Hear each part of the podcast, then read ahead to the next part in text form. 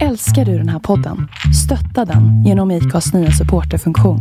Det är helt upp till dig hur mycket du vill bidra med och det finns ingen bindningstid. Klicka på länken i poddbeskrivningen för att visa din uppskattning och stötta podden. I'm Sandra, and I'm just the professional your small business was looking for. But you didn't hire me because you didn't use LinkedIn jobs. LinkedIn has professionals you can't find anywhere else, including those who aren't actively looking for a new job but might be open to the perfect role, like me.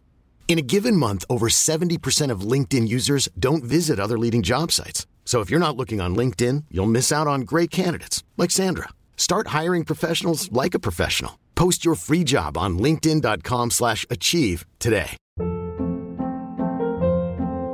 Hold up. What was that? Boring. No flavor. That was as bad as those leftovers you ate all week. Kiki Palmer here, and it's time to say hello to something fresh and guilt-free. Hello Fresh. Jazz up dinner with pecan-crusted chicken or garlic butter shrimp scampi. Now that's music to my mouth. Hello Fresh. Let's get this dinner party started. Discover all the delicious possibilities at hellofresh.com.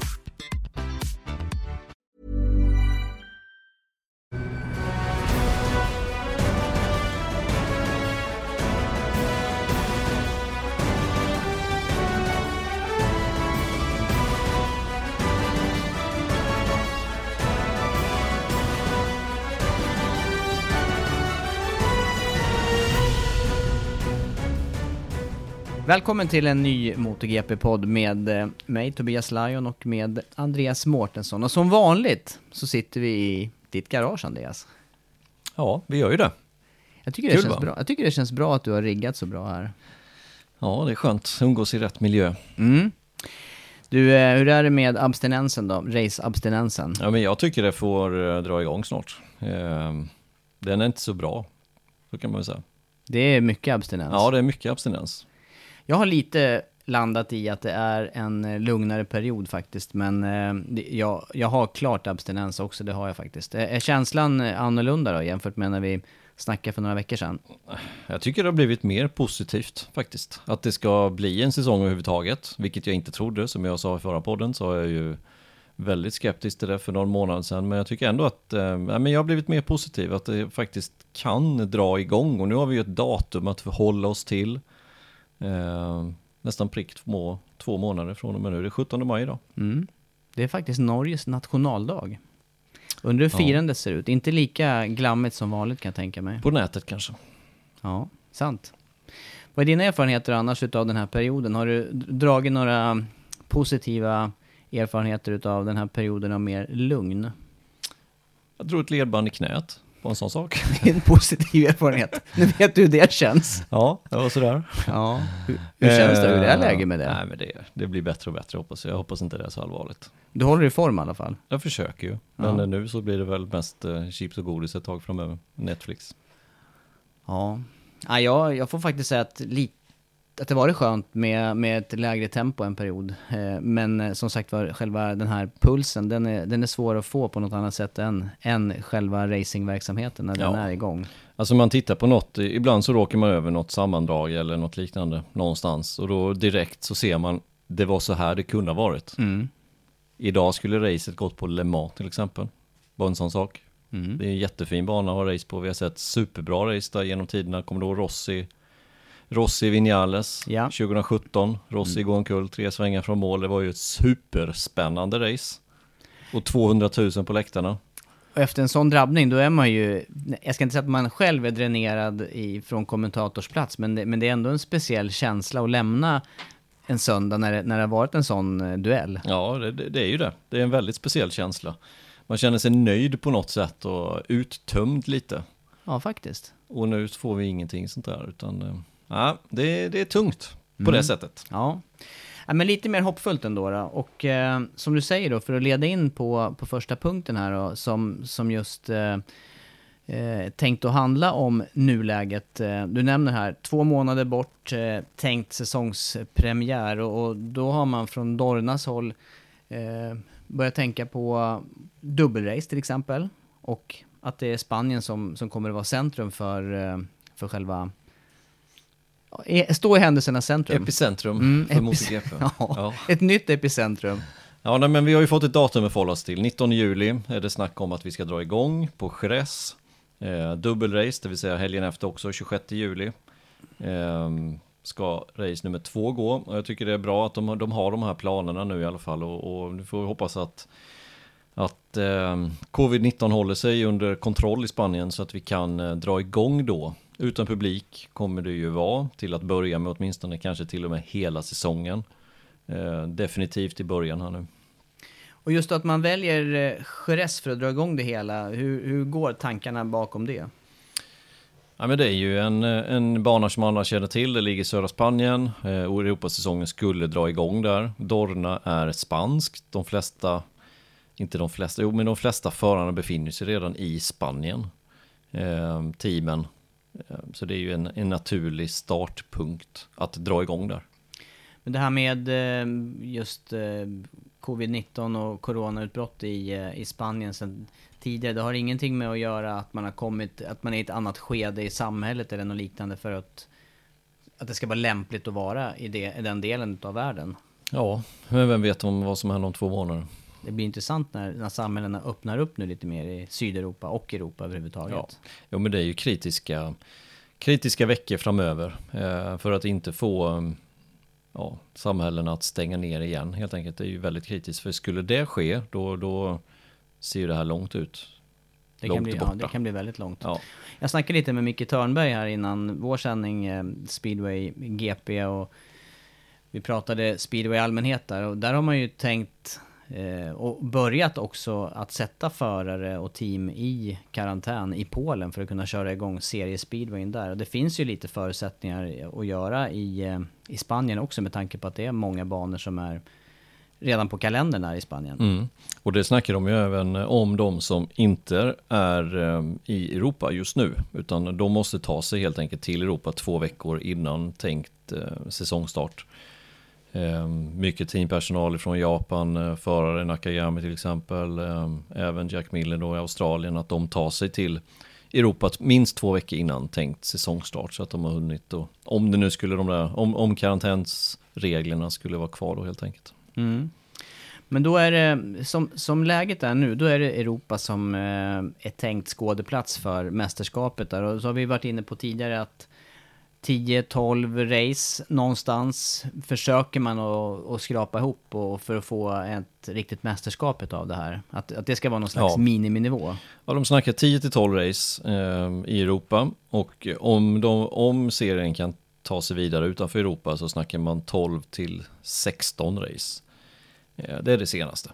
Eh, drömsituation 16 race eh, och får de ihop det, då har de gjort det väldigt bra. Men om man tittar på de banorna, om man tittar på kalendern som den ser ut, eh, i alla fall inför säsongen, då är det ju eh, 13 banor som är europeiska och nu är tre strukna utav dem. Det är Sachsenring, det är Assen och det är Kymiring som är borta. Eh, och då hamnar vi ju någonstans på det här med tanken om att man måste dubblera vissa racehelger. Ja, jo men så är det. Och dubblera det kommer man göra då i Jerez i tanken. Det snackas även att dubblera på Red Bull Ring i Österrike. Bruno verkar ju kunna köra ett race. Men där snackar man bara om ett race. Eh, Italien snackar man om mest Misano, inte Mugello, utan det verkar vara Misano som gäller. Eh, oklart om det blir dubbelrace där eller inte, eller vad de siktar på. Men sen har vi de här banorna i, i Spanien, vi har ju fyra banor där. Och eh, där det snackas om att dubblera, det är ju på Jerez, Aragon, Valencia och så ett race i Barcelona. Eh, och sen bara för någon dag sedan så kom ju Le Mans ut också som sa att de ville köra ett race i oktober. Inte för jag vet hur det är så bra att köra i oktober i, i Le Mans, Nej, Frankrike. det, kan, det kan vara svalt. Det kan vara väldigt Ja, svalt. kan vara väldigt Lika svalt. varmt som det kan vara i Jerez 19 juli. Ja. Eh, och sen har vi ju Silverstone på det.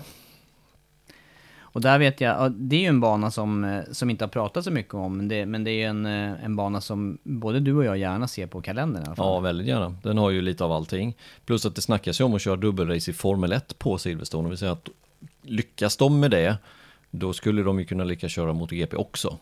Eh, nu är Formel 1 större i Storbritannien än vad MotoGP är. Förra året var det inte över 300 000 åskådare då på, på det racedagen eller över folk. helgen. Det Ja. var hur extremt mycket folk. Så det är väldigt på, de flesta teamen ligger där också i, i krokarna runt Milton Keynes där. Men om man, om man tänker en helg med, eh, med dubbelrace då, vad skulle det innebära för um, helgschemat på en bana? Nej, men man, jag tror inte man snackar om dubbelrace under helgen, utan man snackar om två helger efter varandra. Eh, och det tycker jag är på något sätt, det är klart att man kan, man kan knö in hur många race som helst om man vill. Man kan köra ett race på lördagen som i Superbike och sen kan man köra två på söndag, men det är kanske är bättre då att köra två helger efter varandra. Om teamen ändå är där så kan de ju ta det lugnt då måndag, tisdag, onsdag och sen så börja förberedelserna till nästa racehelg på torsdag på samma bana. Det är inte mig emot. Nej. Nej, det börjar ju... Det, det, det, ska bli spännande att se vad det, vad det blir för effekter, både på samhället i stort men också på den här, eh, på, på racingen och resorna framförallt som är förknippade. Om man nu ser att det finns möjligheter att tänka annorlunda och det är både tidsbesparande och pengabesparande och miljöbesparande också i längden att göra på det här viset. Du tror att man fortsätter så? Nej men det ger, det ger ju åtminstone en öppning till att göra det och alternera. Jag vet inte ja. om jag tror att man fortsätter på, på det viset för det är samtidigt vill man ju sprida det här över, över världen men eh, omöjligt är det ju inte. Nej, det är inte omöjligt. Nej. Men, du, med de här eh, banorna då, då som, eh, som du nämner här. Eh, vi har eh, nämnt alla. Eh, och eh, det jag tänker på här, det är ju, finns det fabrikat? För man vill ju fortfarande ha ett, man vill fortfarande ha ett eh, rättvist mästerskap. Nu drar man ner på antalet race. Finns det några fabrikat eller förare som gynnas eller missgynnas av vilka banor som kommer att väljas ut här? För jag tycker att med 20 race lång säsong, då finns det ju både för och emot på olika ställen så att det kanske jämnar ut sig i längden. Ja, så eh, kan det ju vara. Alltså två race på Rebel Ring till exempel, där är ju Ducati eh, Ja, de är oslagbara tänkte jag säga, men det är de ju inte. Men det är ingen som har slagit dem hittills i alla fall, utan de har ju vunnit de här, är det fyra race man har kört den? 16, 17, 18, 19 ja. Fyra mm. race. Ja. Eh, Janone. Eh, ja, Dovizioso. Dovi, Lorenzo, Dobby. Ja. Mm. Så är det. Så att, så att det är klart att det är en fördel, men å andra sidan förra året så såg vi en pall med tre märken på pallen. Eh, med Dovi som vann och så Marcus blev två efter hård fight och sen så blev ju Quattararo, blev inte han tre där? Jo, så blev det. Eh, så att eh, varför skulle inte Yamaha kunna prestera bra där också? Och vem vet vad som händer andra helger man kör i så fall när alla har fått sin bra setting och fått ordning på grejerna. Nej, sant. För det har vi ju ofta sett att det är, är förarna och teamen kvar och testar på måndagen sen. Då gör ju alla framsteg Ett steg, vidare. Ja. Mm. Och vem vet vad det blir för förutsättningar då? Att det är två helger efter varandra som är bra väder, vem vet det? Nej. Så att eh, jag är inte säker på att det spelar så stor roll. Och längden på mästerskapet då? Att ja. korta ner så här mycket, blir det någon eh, skillnad? Nej, jag tror inte det. Eh, jag har tittat lite statistiken. Jag har tagit en liten stund här och tittat på om man skulle köra 10 race, vad spelar det för roll? Och jag tittade lite på förra säsongen. Förra säsongen, topp 5 i mästerskapet, blev Marquez, Dovi, Vinales, Rins och Quattararo. Efter 10 race förra säsongen, då ledde Marquez, han vann också. Tvåa var Dovi, han blev tvåa. Trea var Petrucci, han dalade ju, det har vi pratat om, han dalade ju som en sten. Fyra var Alex Rins. Han blev mycket riktigt fyra. Femma var Vinales. Och han blev ju då trea som sagt i mästerskapet. Så han tog ett steg uppåt. Men det, det skiljer inte speciellt mycket. Nej. Eh, så gjorde jag en, en jämförelse till här. Om man tar de tio bästa racen för alla förarna. Man väljer ut, förra året hade vi 19 racehelger.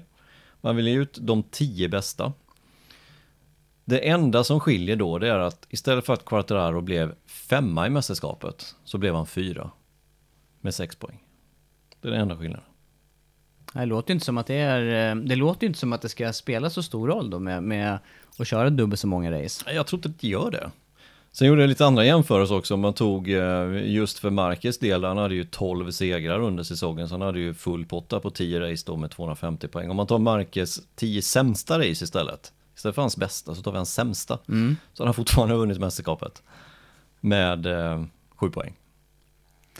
Ja, han hade en, han hade en makalös säsong, det kan man Han, ju ha- konstatera. ja men han hade ju det. Tar man hans, alltså tio sämsta resultaten förra året så hade han alltså en DNF, den kom ju i Texas. Sen hade han sex andra platser Och sen så, för att fylla upp de här sämsta resultaten så hade han ju tre segrar också. Så att det var ju en, en makalös säsong. Men som sagt, Quattararo hade hoppat ett steg uppåt. Det är den enda skillnaden som hade varit. Ehm, och sen tittade jag också från, om man tar 10 race, de första 10 racen under säsongerna från 2002, alltså när man inledde det här med fyrtaktseran.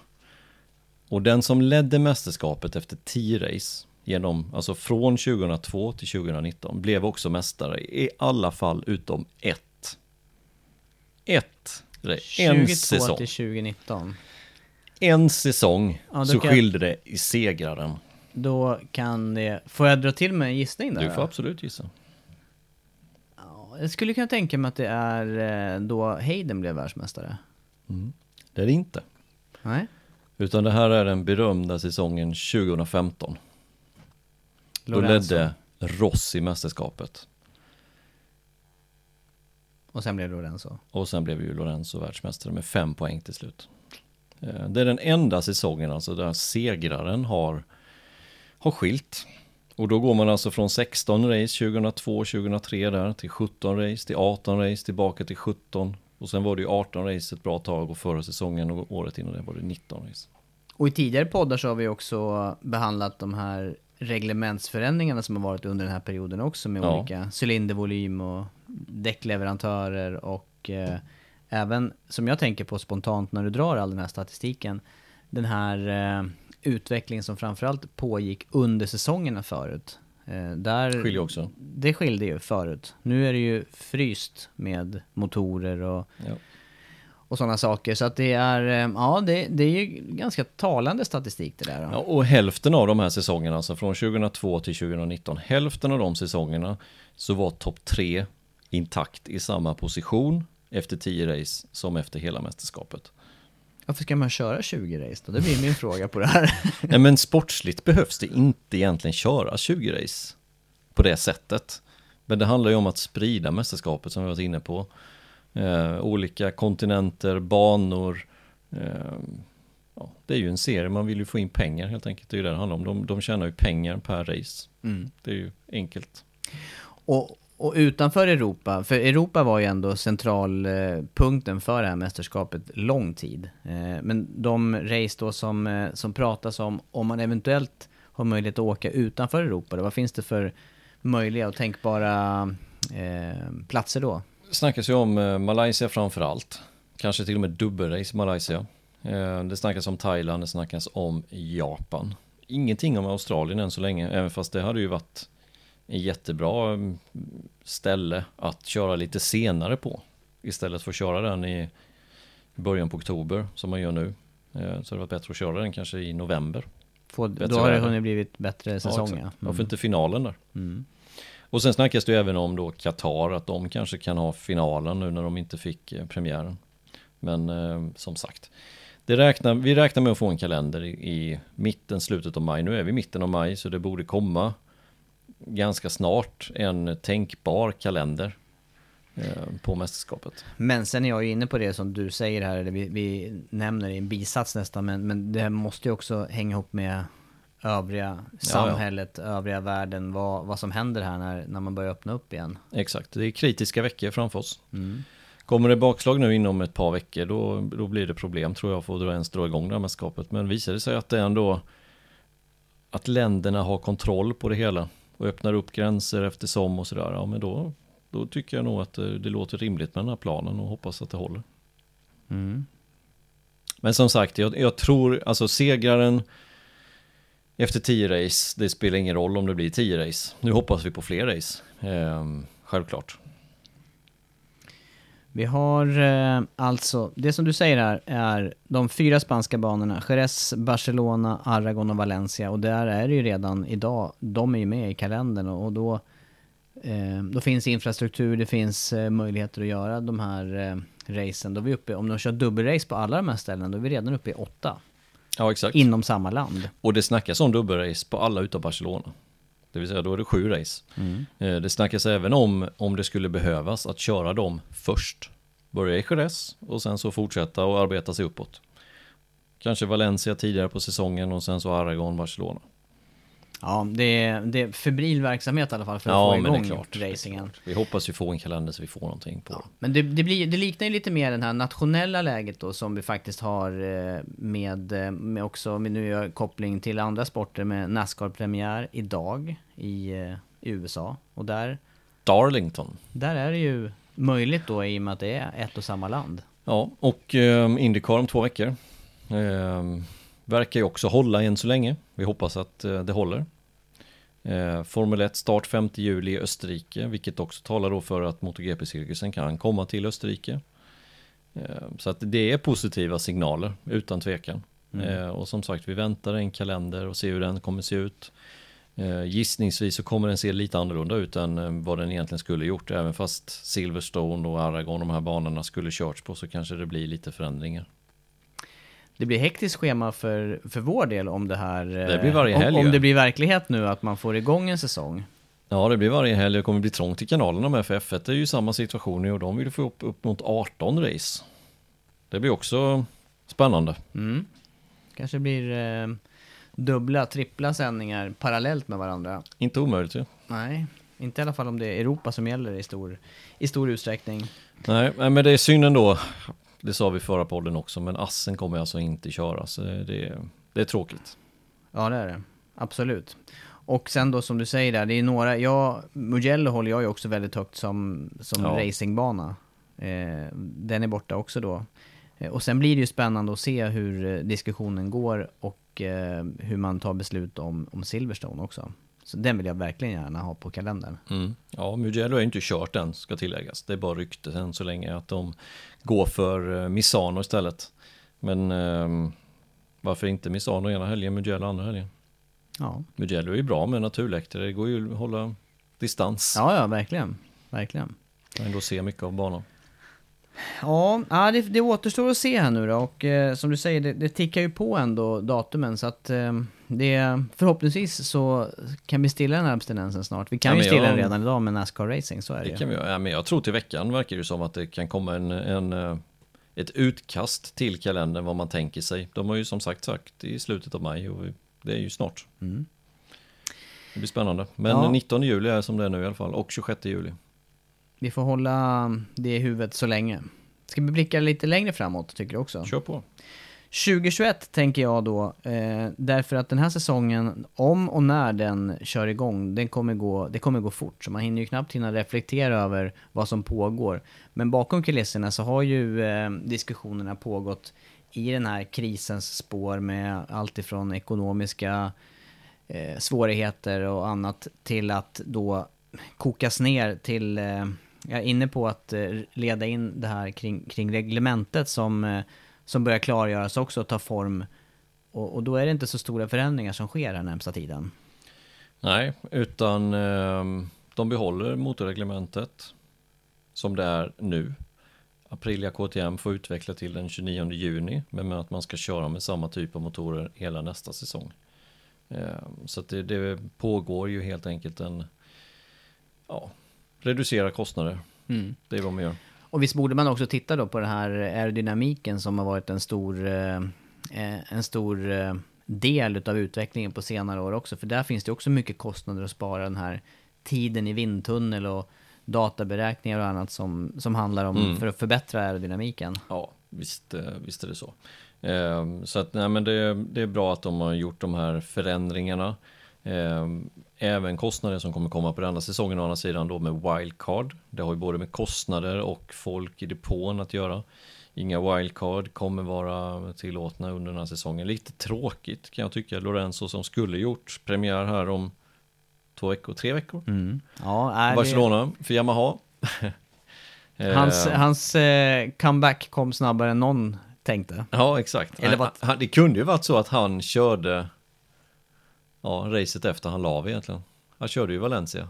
Ja, just det. Och så kör man igång här. Så kör man igång nu och då kunde han kört ett wildcard. Så blir det inte. Ehm, lite tråkigt. Jag tycker det är tråkigt inte bara för Lorenzo utan även för Guintoli, Pirro, eh, Bradel, Kallio. Eh, alla de förarna. Synd att vi inte får se dem någon gång. Mm. Nyttigt för dem att åka en racehelg också är även som, Ja. som testförare. Vi, vi, det där har vi diskuterat i våra sändningar ofta. Men och där, är, väl- där är väl inte ehm, alla eniga, men vissa, vissa testförare under en racehelg använder kanske för mycket tid till att maximera den racehelgen istället för att tänka långsiktigt. Men nog, eh, nog tjänar man väl på att få känna på riktig race pace och, och se hur fort det går i toppen Ja, åtminstone. ja men det, det gör man absolut. Det, det är synd om de här förarna. Jag kan tänka mig Pirro till exempel. Han kör ju alltid tre wildcard. Det är ju vad han får köra maximalt enligt reglementet. Och även Lorenzo då som tycker att det var tråkigt. Och Guintoli och ja, men allihopa egentligen som inte får köra. Jag kan tycka att ah, vad gör det för skillnad? Kanske inte så stor i, i det här Nej, men är sammanhanget. motor 3 30 förare, motor 2 25 förare. MotoGP 22 förare. Ja, det är möjligtvis kostnader då som du säger. Ja. Möjligtvis. Ja. Men, men fryst... eh, Minimal, jag tycker det är lite, är lite larvigt. ja, och lite förvånande är det Ja, att man tar det faktiskt. beslutet. Men ja. det, det kanske är mer för att visa sig handlingskraftiga ja, kanske. inför myndigheter. Mm. Jag vet inte. Ja, lite, lite svårt, eh, svårt att, att ta in beslutet kanske. How would you like to look five years younger? In a clinical study, people that had volume added with Juvederm Voluma XC in the cheeks perceived themselves as looking five years younger at six months after treatment. Look younger, feel like you. Add volume for lift and contour in the cheeks with Juvederm Voluma XC. Reverse signs of aging by adding volume to smooth laugh lines with Juvederm Volure XC. For important safety information and to find a licensed specialist, visit juvederm.com. That's J U V E D E R M.com. Not for people with severe allergic reactions, allergies to lidocaine, or the proteins used in Juvederm. Common side effects include injection site redness, swelling, pain, tenderness, firmness, lumps, bumps, bruising, discoloration, or itching. There's a risk of unintentional injection into a blood vessel, which can cause vision abnormalities, blindness, stroke, temporary scabs, or scarring. Talk to a licensed specialist to find out if it's right for you. Hi, I'm Daniel, founder of Pretty Litter. Did you know cats tend to hide symptoms of sickness and pain? I learned this the hard way after losing my cat, Gingy. So I created Pretty Litter, a health monitoring litter that helps detect early signs of illness by changing colors, saving you money and potentially your cat's life. Pretty Litter is veterinarian developed, and it's the easiest way to keep tabs on your fur baby's health right at home. Go to prettylitter.com and use code ACAST for 20% off your first order and a free cat toy. Terms and conditions apply. See site for details. Hiring for your small business? If you're not looking for professionals on LinkedIn, you're looking in the wrong place. That's like looking for your car keys in a fish tank. LinkedIn helps you hire professionals you can't find anywhere else, even those who aren't actively searching for a new job but might be open to the perfect role. In a given month, over 70% of LinkedIn users don't even visit other leading job sites. So start looking in the right place. With LinkedIn, you can hire professionals like a professional. Post your free job on linkedin.com slash achieve today. Men, men just det här eh, ekonomiska då, vidare med, eh, med motorutveckling annars då. Det handlar väl också, förutom ekonomi, tänker jag, om, om tiden här som återstår på säsongen. Om det nu har stått stilla fullt ut och sen ska man, vi säger att man ska då maximera den här säsongen och köra så mycket race som möjligt här. Vips så är det ju, så är det ju nytt år 2021. Ja, så är det. Men det är lite synd om, eh, om Aprilia där. Eh, nu, nu får de ju tillåtelse att utveckla någon månad till. Men de, vi ska komma ihåg att de kommer med en helt ny typ av motor till testet i Malaysia. En, eh, en 90-graders V4 istället för en 70-graders V4 som de har kört innan, vilket var en stor förbättring. Det sa ju förarna, speciellt då Aleix Sparger, och tyckte det var en stor förbättring på den här nya. Eh, Så det är klart att han eh, och de hade säkert velat haft utveckling hela året. Nu får de till 29 juni och det är inte säkert att de har dragit igång då. Vi får väl se, det, det sista är nog inte riktigt sagt där, gissar jag på i, det, i den frågan. Just för de två teamen som får fortsätta utveckla. Och det är också Nej. en förändring där ju. Det blir förändringar. Men visst handlar det också förändringar om det här med de här eh, concession points, alltså fördelar eller privilegier som, som just eh, Aprilia och KTM har haft gentemot de övriga fabrikaten här. Ja, och, och det kan man inte...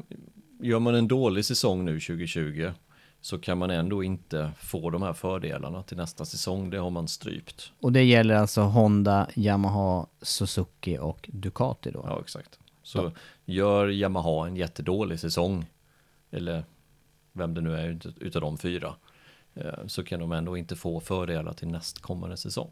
Och det är ju rätt. För det, man vet ju inte, vi kan ju dra igång här med dubbelrace i Jerez och så blir det ett race till och sen blir det inget mer. Nej. Och så räknar man ändå säsongen och då, ja, då kan det ju bli snett.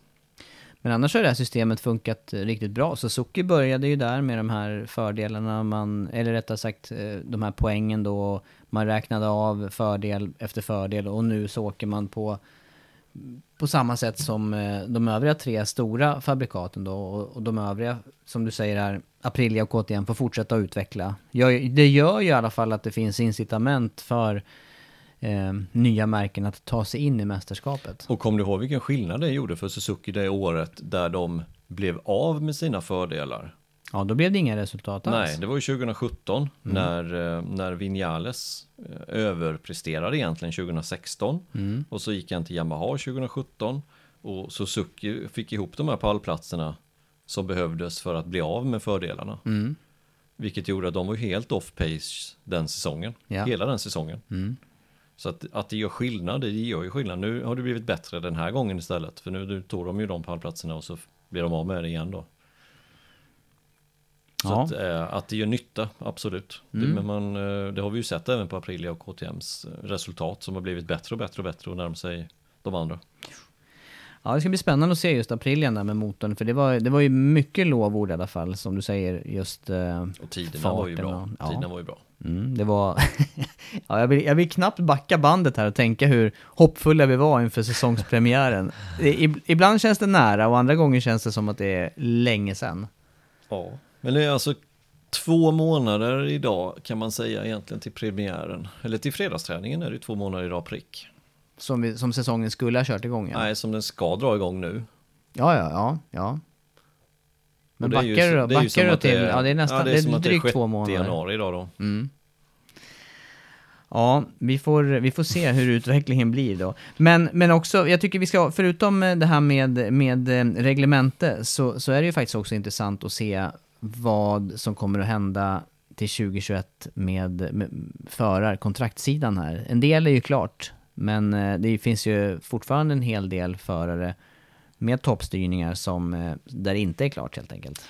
Och det blixtrade ju till i Formel 1-världen i veckan. Ja. Det hände ju stora grejer där när Vettel inte ska köra Ferrari och Sainz tar steget dit och Ricciardo byter team och det, det hände ju världens grej där och eh, det känns inte så långt borta att det kan hända i MotoGP också. Sen om det kommer bli den här rokaden, ja det vet jag inte riktigt. Vad tänker du nu för rokad då? Med Nej men eh, där, med... där blev ju en riktig rokad i Formel 1 och det är inte alls säkert att det blir så i MotoGP men det känns ändå som att de borde kunna eh, offentliggöra någonting ganska snart ändå innan säsongen har börjat för nu är det ändå maj, snart mm. är det juni. Men ett lurigt namn i det här det är ju faktiskt Rossi och eh, hans eh, hans eh, approach de senaste säsongerna, det har ju varit att ta beslut när, när han ser om han hänger med fortfarande. Nu är det ju lite mer att famla i mörkret i så fall, för hans, mm. för hans del. Samtidigt som vi behandlade i förra podden. Han vill nog inte sluta så. Nej, det tror inte jag heller. Nej. Eh, och nu går ju ryktena ganska heta runt Rossi och Petronas. Eh, det verkar ju vara det som är alternativet. Eget team verkar inte ens vara på tapeten. Utan det verkar vara i i Petronas-teamet som det gäller i så fall. Och tillsammans troligtvis då med Franco Morbidelli. Intressant. Ja, det är, det är ju en, en, en stark förarduo. Det mm. går inte att säga annat. Ja. Eh, och sen har vi ju behandlat det i föregående poddar. Egentligen då vem som är mest glad över det. Och om teamet verkligen är glada över att ta in Rossi. Eh, eller om det är tudelat. Jag tror fortfarande att det är tudelat. Ja, men jag menar, tänk då ändra, det blir ju ett helt annat fokus på teamet och vi var inne på med, med personal runt förare. Ja. Och det gick ju faktiskt, vi pratade om det för någon podd sen, men då gick ju faktiskt Rassan Rassali ut och, och sa just den här saken att vi kommer inte ändra teamet 360 grader bara för att Rossi kommer. Eh, och Rossi har ju haft önskemål att få ta med sig eh, Davide Munoz, och Alex Briggs. Mm. Det är de två som jag har sett namnet på i alla fall. Eh, sen har jag ju andra mekaniker som har varit med han i alla tider. Men eh, några kommer nog också stanna. Jag tror, jag tror några kommer nog stanna ändå när Quattararo kommer och så kanske Quattararo kan ta med sig några. Eh, Det så, kan ju så också det vara- kanske det inte kan- blir det här liksom hela teamet. Det verkar inte så när man, när man lyssnar på vad Russell sa, när man läser när han, vad han har sagt. Nej, men, det det, men, men för Rossis del, det kan ju också vara positivt med det här eh, bytet. Om han, har, han har ändrat eh, sin crew chief ett par gånger nu på några år och eh, ja, få en lit, röra om i grytan helt enkelt med personal runt omkring honom. kan ju också vara en motivator i, i slutändan. Kan det vara. Kan det vara. Ja, det blir, det blir spännande, men det går ju mycket rykten om just Rossi för Petronas, att det är klart och att det kommer att tillkännages snart. Eh, Och när det även kom upp på motogp.com, på MotoGPs egna hemsida, då är det då känns det som att då är det ändå ganska nära. Då ligger någonting i ryktena. Men sannolikt då, om du tänker på det, är det ett års kontrakt då som gäller eller tror du att han drar sig, att han tittar så långt framåt som två år? Nej, jag, jag tror att det är ett år. Rimligt. Det känns mest rimligt. Ja, jag tycker också det. Jag tycker också det. Hur, hur eh, än i ofas det blir med övriga kontrakt. Men det spelar ju mindre roll. Ja. Ja. Det är Rossi. Det är det kanske största namnet, i alla fall det mest publikdragande namnet. Men sen har vi ju också den som har varit tvåa bakom Marcus här i de senaste tre säsongerna. Andrea Dovizioso. Där är det ju... Det är inte helt solklart att han stannar hos Ducati eller att han ens har möjlighet att göra det. Nej, de verkar inte riktigt eh, hundra komma överens. Ducati och Dovizioso. Det är min uppfattning i alla fall. Att, eh, och tittar man på den här dokumentären också, Undaunted, om eh, just Dovizioso så är det lite, känns som att det är lite spänningar inom teamet. Ja, och inte helt... Nej, men för, för jag, jag vill ju... Jag vill ju tro att det handlar också om den här glädjen. Har man kört så länge som de här namnen vi nämner nu, då måste det finnas glädje i körningen. Och det är, det, just i den dokumentären där, där, där tycker jag Dovi är ganska kortfattad just kring eh, körglädjen i MotoGP. Han framhäver ju crossen som mycket roligare. Ja. Att det är mer friare och det. Ja, där, ja. där får man tänka lite grann ungefär. Men det är klart man måste tänka i MotoGP också, men på ett annat sätt. Ja, det är mer kul att latcha lite med krossen. Det är väl så som jag uppfattar det. Men, men sen har han blivit två, tre år i rad och nu vill han ju vinna. Och vill man vinna, då måste man sitta på material som man kan vinna på. Och det är väl lite där som problemet är. Och han tjänar ju mycket pengar nu när han förnyade sitt kontrakt förra gången, alltså inför 2020. Då, nu tjänar han ju mycket pengar. Eller inför 2019 var det 19 och 20 i hans kontrakt. Mm. Och med det kommer ju lite krav också från Ducati.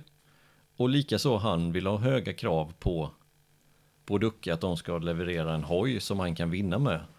Och det tycker han väl inte riktigt att han kan göra. Och då blir det ju lite spänningar inom teamet. Mm. Ja, jag är med på hur du resonerar där. Och jag tycker också att eh, det, det låter som eh, att hans krav på cykeln har varit liknande nu en, en period, eh, under några säsonger. Och, och att man inte riktigt har kanske matchat det i utvecklingen från Ducatis sida. Och, och innan kanske hans roll i teamet, alltså innan när Lorenzo kom till exempel, då kanske han inte riktigt kunde vara lika högljudd, för Lorenzo presterade ju trots allt på Ducken i slutet, eller i alla fall andra året på hans Ducati-karriär. Och det är lättare att vara kritisk då kanske under 2019 när han var liksom lead, lead rider. Eh, när Petrucci inte riktigt eh, levererade det han skulle, åtminstone i slutet av säsongen då. Och mm, ja, sen om det är rätt taktik från Dovi att vara lite kritiskt utåt, jag vet inte om det är det. Nej, det finns ju andra förare som absolut Ja. eh, aldrig har, har aldrig varit öppet kritiska. Men, men eh, det kan ju också vara en frustration det här och inte, inte ta det här sista steget till en vä- världsmästartitel i stora klassen också. Ja, absolut, men jag, jag tittade faktiskt, eh, man har ju mycket tid nu för tiden. Så jag tittade lite på säsongerna 2015 och delvis även på säsongen 2016. Då var en teamkompis med Andrea Iannone.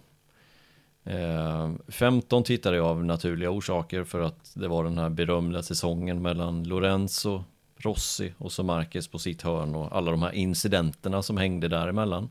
Som hände däremellan. Och under den här säsongen så läste jag lite vad som skrevs igen nu då, så här fem år senare.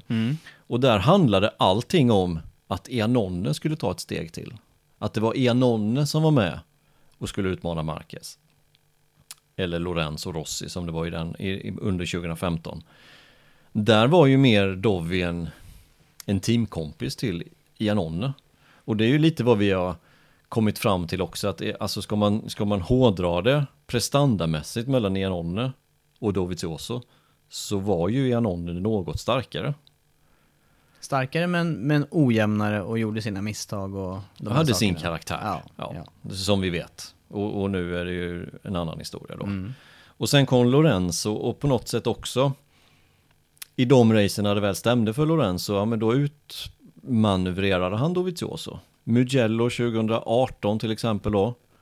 Då hade det blivit klart att... När första segern när kom. första segern kom, Dovi blev två, hade ingenting att sätta emot Lorenzo. Alltså, och det tror jag Ducati på något sätt ändå är medvetna om. Att om, om Dovizioso då gnäller lite eller vill ha bättre material, då, tyck, då, då har de ändå fog att känna att Dovi inte riktigt räcker till. Också. Nej, de kan, de hade de haft Marquez mm. till exempel, Mark Marquez, då hade det varit ett annat läge. Då hade Ducati, tror jag, lyssnat lite mera.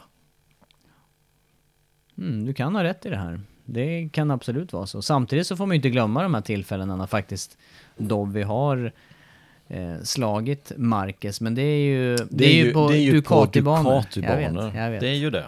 Vi är tillbaka där. Vi är tillbaka där ja. Så att det, det, ja det är svårt det där. Det är svårt. Men det skulle inte förvåna mig. Alltså tittar man då tillbaka till den här säsongen eller till 2019, vem skulle de ha signat istället? De hade inte så mycket val, de var tvungna att satsa på Dovizioso. Ja, jag, jag tänker i huvudet här nu bara på på förarna runt omkring. Vi, ibland så känns det som att det finns många förare att välja på för Ducati, men det finns samtidigt inte många som, som har behärskat cykeln eller kunnat göra det bästa av den. De har ju fått nobben till nästa säsong av Alex Rins, Juan Mir, Vinales och Quattararo. Alla de fyra har ju Ducati enligt rykte uppvaktat av mm. en styrning från 2021 och fått nobben från samtliga. Så att frågan är hur högt i, i liksom, ja, om, om förarna då får välja. Och jag tycker de fyra förarna, alltså välja en fabriks Yamaha eller fabriks Suzuki före Ducati, för de förarna, det är ganska givet att de stannar där de är. Ja, det, det tycker jag med. Det, verk, det, det, verk, det har de ju sett tillräckligt många exempel nu på förare som haft svårt att prestera på Ducatin. Ja. När de kommer från en annan, från en annan verklighet. Ja. Men då, då, då, landar man ju tillbaka på det där då. Då borde ju också Ducati...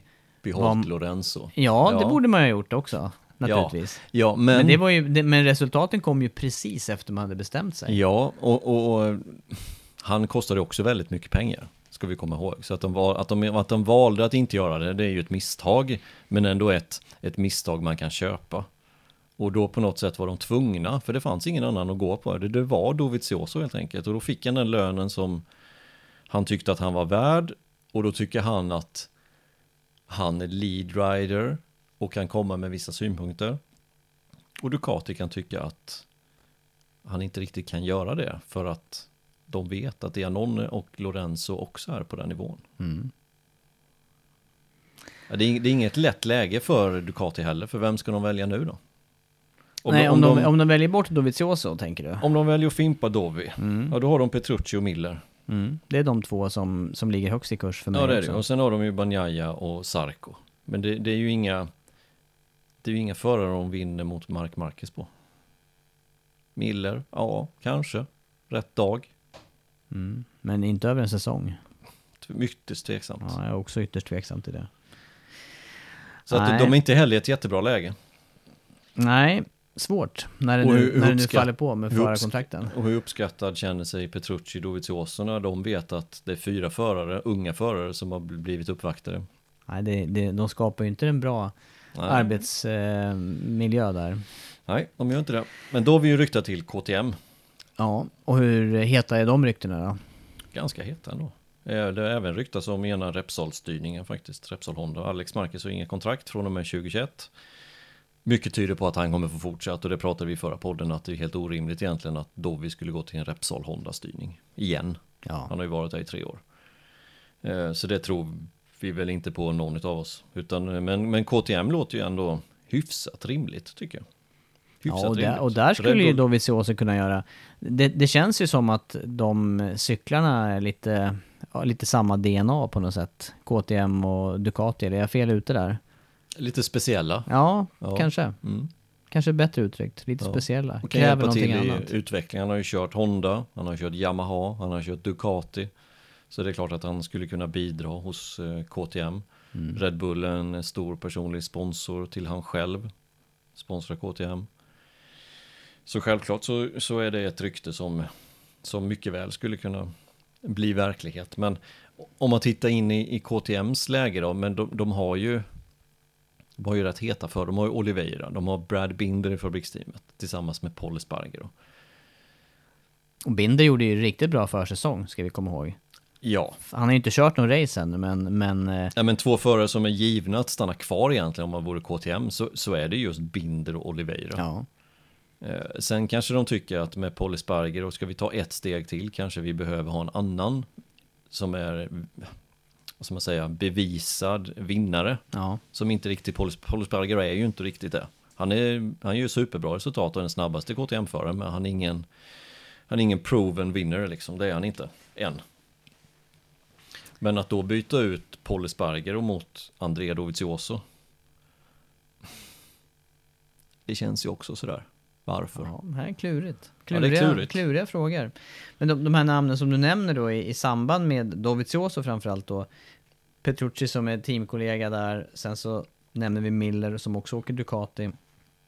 Vad, vad tror du närmast för deras del då, 2021? Petrucci och Miller. Det beror på vad Dovi gör. Det beror på vad Dovi. Det är han som är eh, Ja. steg ett i, Ja. här, i kedjereaktionen där. Ja, det är det. Mm. Stannar Dovi, ehm, då tror jag Petrucci försvinner iväg till Superbike-VM och Miller tar platsen. Försvinner Dovi så tror jag att eh, Miller kommer ta den styrningen bara. Petrucci blir kvar. Mm. Det är mest logiskt. Banjaya får stå på tillväxt något år till. Sarko, ytterst tveksamt om han ens kommer komma högre upp i hierarkin. Kanske till en Pramac Ducati om någon av Miller eller Banjaya lämnar. Att Sarko skulle kunna ta en fabriksstyrning, det tror jag inte på.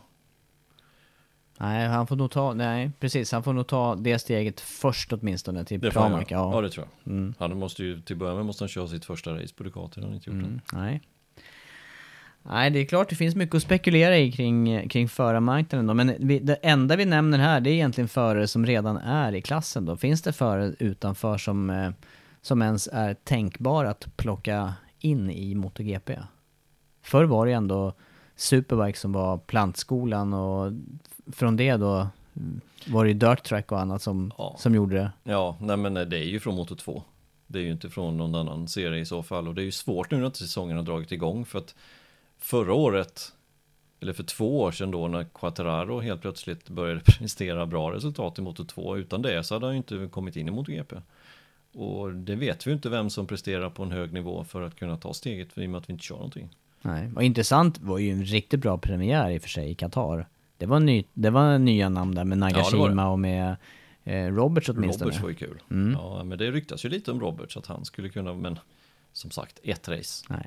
Det är ju, det är ju väldigt, väldigt svårt att dra några växlar och se vilka som skulle kunna mm, komma in i MotoGP. Det, är det, tipsen får ju ändå vara på att de förarna som är i klassen kommer även att vara där och förnya sina kontrakt. Men sen kanske vi inte kommer få se de här tvåårskontraktsintervallerna som vi har fått se. Nej, man, kan, innan, nej, man kanske kanske tar ett kortare, mm, kortare perspektiv här. Ja, Också mer stress för förarna så, såklart, med de här ettårskontrakten. Ja, så det blir det ju. Och, och nästa sak med Dovi och Ducke, om inte de kommer överens och Dovi lämnar, var ska han gå någonstans? Det är ju det. Mm. Om, om nu, om det är- öppnas en dörr hos KTM, då är det kanske det mest logiska valet här. Ja, men frågan är om han vill det. Han har tjänat rätt bra med Flisa nu, liksom de här två säsongerna som inte riktigt har blivit hos Ducati. Du tänker att han kanske är nöjd? Ja, med tanke på vad du sa innan, att han tycker att eh, cross är ganska kul. Ja. Nej, det är sant. Det ska vara kul att hålla på. Det ska ju det. Mm. Och han är ju inte superung. Han gjorde sin premiär i MotoGP-klassen. När kan det ha varit? 2000, vad sa vi? 2008? Mm, 8. 2008 på Scott Honda ju. Och sen körde han 9, 10, 11 på Repsol Honda. Ja, stämmer. Jag var tvungen att räkna bakåt där. Tystnar. Det där är du snabbare med. Inte räkningen, jo du är snabb med räkningen. Men jag tänker på med, med när det var. Men eh, ja, det, det är ett antal säsonger. Och dessutom då innan då 250 och 125 och... Ja, och världsmästare 125 2004 och nu är det 2020. Så att han kanske är nöjd. Kan vara nöjd. Ja. 20 år i racing i världsmästerskap, Exakt. ungefär. Ja, Ja, det är riktiga veteraner vi snackar om, det är helt klart. det är ju det. Så att eh, ja, jag ser inte det alls som otroligt om, eh, om de inte... Jag ser det som egentligen som Vettel Ferrari. Ja, jag tror Vettel lägger av också. Och eh, kommer inte då vi överens med Ducke så tror jag att då vi... Ja, Mm. om man inte blir erbjuden extremt mycket pengar hos KTM. Om nu... Ja, KTM har ju redan gått på pumpen en gång med Sarko här. Så jag tror de tänker sig för nästa gång. Ja, sant. Sant. Ja, det var en lång, eh, lång utläggning där om eh, tänkbar fortsättning på säsongen och tänkbara fortsättningar på kontrakt och annat då. Men avslutningsvis, det börjar ändå röra på sig lite grann i både i samhället, eh, gjort senaste veckan, med eh, att man har öppnat upp i Europa, flera länder, eh, betydligt mera Ehm, öppet än den här eh, totala nedstängningen.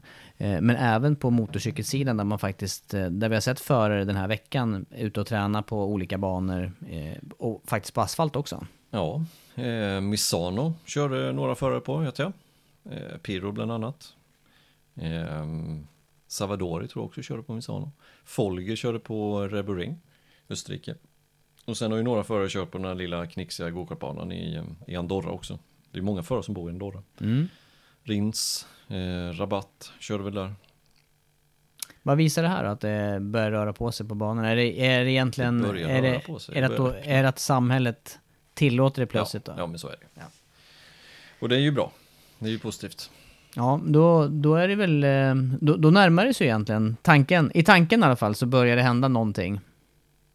Ja, Ska vi sikta på det här datumet då, 19 jag juli? siktar på det. Ja, då gäller det att vara beredd och hålla i sig. För sen, lär det ju, sen blir det liten tid för återhämtning och Ja, det, andningspaus. ska bli, det ska bli intressant att se hur de lägger upp kalendern, hur ofta de hade tänkt att köra. Om de hade tänkt att köra liksom en två helger efter varandra lär de ju köra. Men frågan är om de till och med går upp till tre helger efter varandra eller fyra helger upp efter varandra.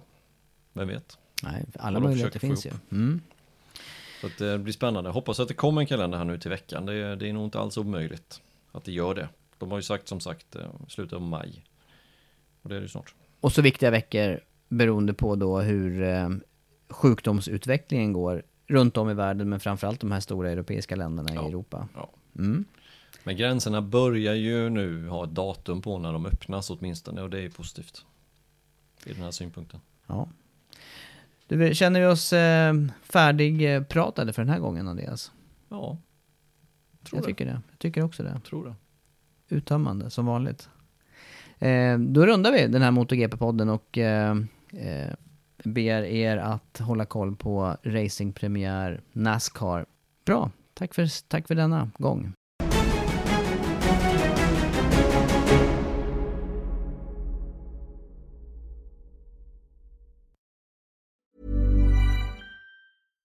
Hi, I'm Daniel, founder of Pretty Litter. Cats and cat owners deserve better than any old fashioned litter. That's why I teamed up with scientists and veterinarians to create Pretty Litter. Its innovative crystal formula has superior odor control and weighs up to 80% less than clay litter. Pretty Litter even monitors health by changing colors to help detect early signs of potential illness. It's the world's smartest kitty litter. Go to prettylitter.com and use code ACAST for 20% off your first order and a free cat toy. Terms and conditions apply. See site for details. Hold up. What was that? Boring. No flavor. That was as bad as those leftovers you ate all week. Kiki Palmer here, and it's time to say hello to something fresh and guilt-free. Hello Fresh. Jazz up dinner with pecan-crusted chicken or garlic butter shrimp scampi. Now that's music to my mouth. Hello Fresh. Let's get this dinner party started. Discover all the delicious possibilities at hellofresh.com.